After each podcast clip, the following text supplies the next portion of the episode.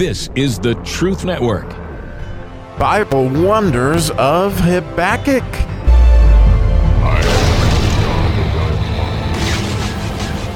Oh, the profundity. I'm not a big person on big words, but that word is perfect for like, oh, the profundity of this being the mem verse, the, the Messiah letter, the 13th verse.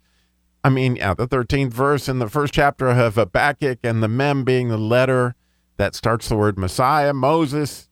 Um, in so many different ways, it, this blows my mind. It does that this is the mem verse as maybe this will be helpful. It sure is helpful for me. The letter mem begins the word manna, and, and, as you may know, that that that when the Israelites saw the manna, the question was, "What is this stuff?" Right? so, the word manna is a question, like what or why or wherefore. And, so, the big part of this particular verse is Habakkuk's question. And and again, if you think of manna being our daily bread, uh, those who are disciples have great questions. And so when you got a question like why or what or wherefore, the only way you're going to get fed is if you're hungry. and so this is definitely a wherefore. And of course, then there's the idea of the Messiah being Jesus. And that connection to this verse, I think you will see, is beyond spectacular.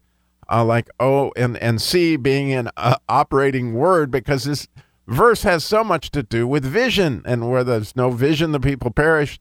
Oh my goodness. So here comes verse 13 in English Thou art of purer eyes than to behold evil, and canst not look on iniquity.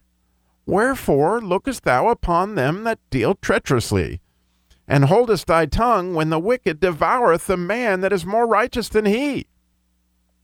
And well, you know, I was just um, blown away at, at this question that wherefore is the man in the verse, okay?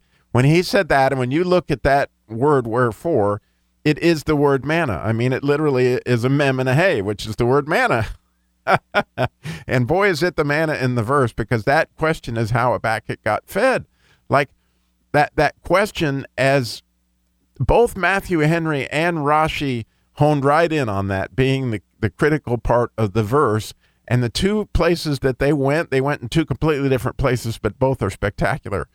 Um, Rashi went to Second Kings chapter 25 in the in the story of Zedekiah, who got his eyes burned out as a result of, um, uh, you know, Nebuchadnezzar taking over, and he had to watch his sons being brutally murdered, and then that was the last thing he ever saw before they put out his eyes.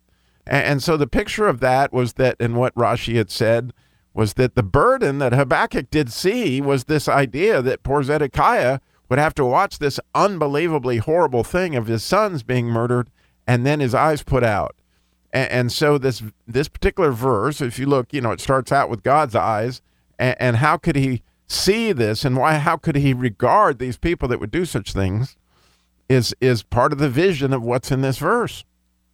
And what Matthew Henry goes to, which I thought was equally profound, and that idea of profundity, is how could God stand by and let Cain kill Abel? It's the same, it's a similar question, right? Like, God, how could you stand by and let, you know, because clearly God was right in on the scene. You, you see that in the book of Genesis. Uh, chapter four, it's it's really a sad beyond sad thing, and that question I mean, just to get to the heart of the verse, what God showed me was, oh my goodness.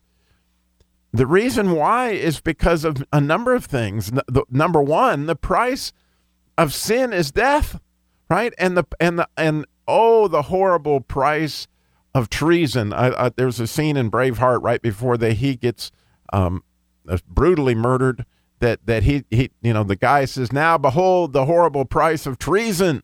Well, unfortunately, Adam had to pay the horrible price of, of treason um, as his son would be murdered by his other son. You know, not unlike David, who, who saw the same kind of thing. And, and, and now we see, unfortunately, you know, Zedekiah is having to watch the same kind of thing. Well, when you think about it, the worst price possible of treachery was that God himself would have to watch his own son be murdered. Okay? I mean that that's clearly what Zedekiah experienced, it, it's what Adam experienced through Cain and Abel, and it's what God himself would see that the horrible price of treason was the death of the firstborn, of the death of the son. I mean, right there in front of his eyes.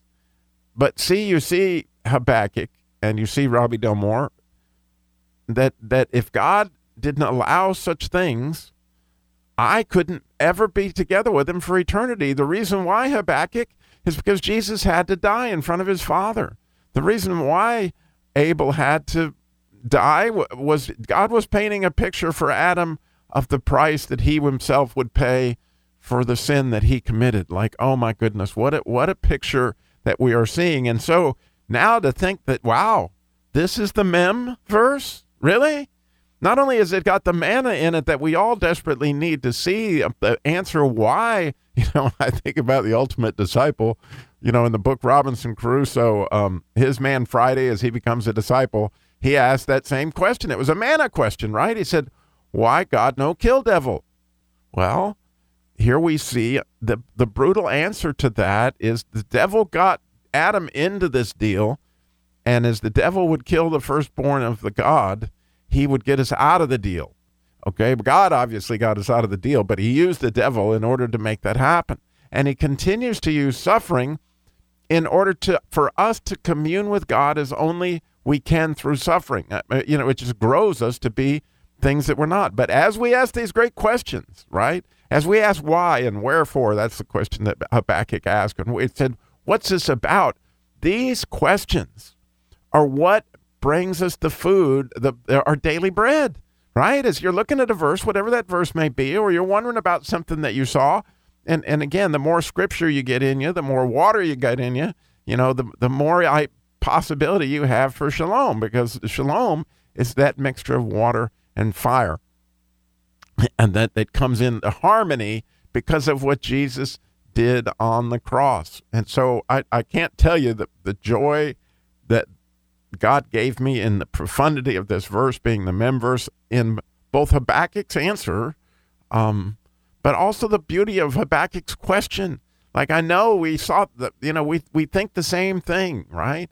But due to my own family issues, I can see what God is teaching me through this mem verse, the profundity of, of this idea of what God, about the horrible price of sin. However, God wanted Cain to live. God wanted Nebuchadnezzar to live. God wants you to live.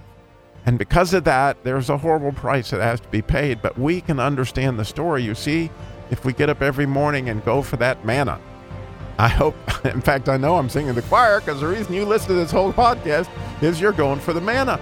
Thanks for listening.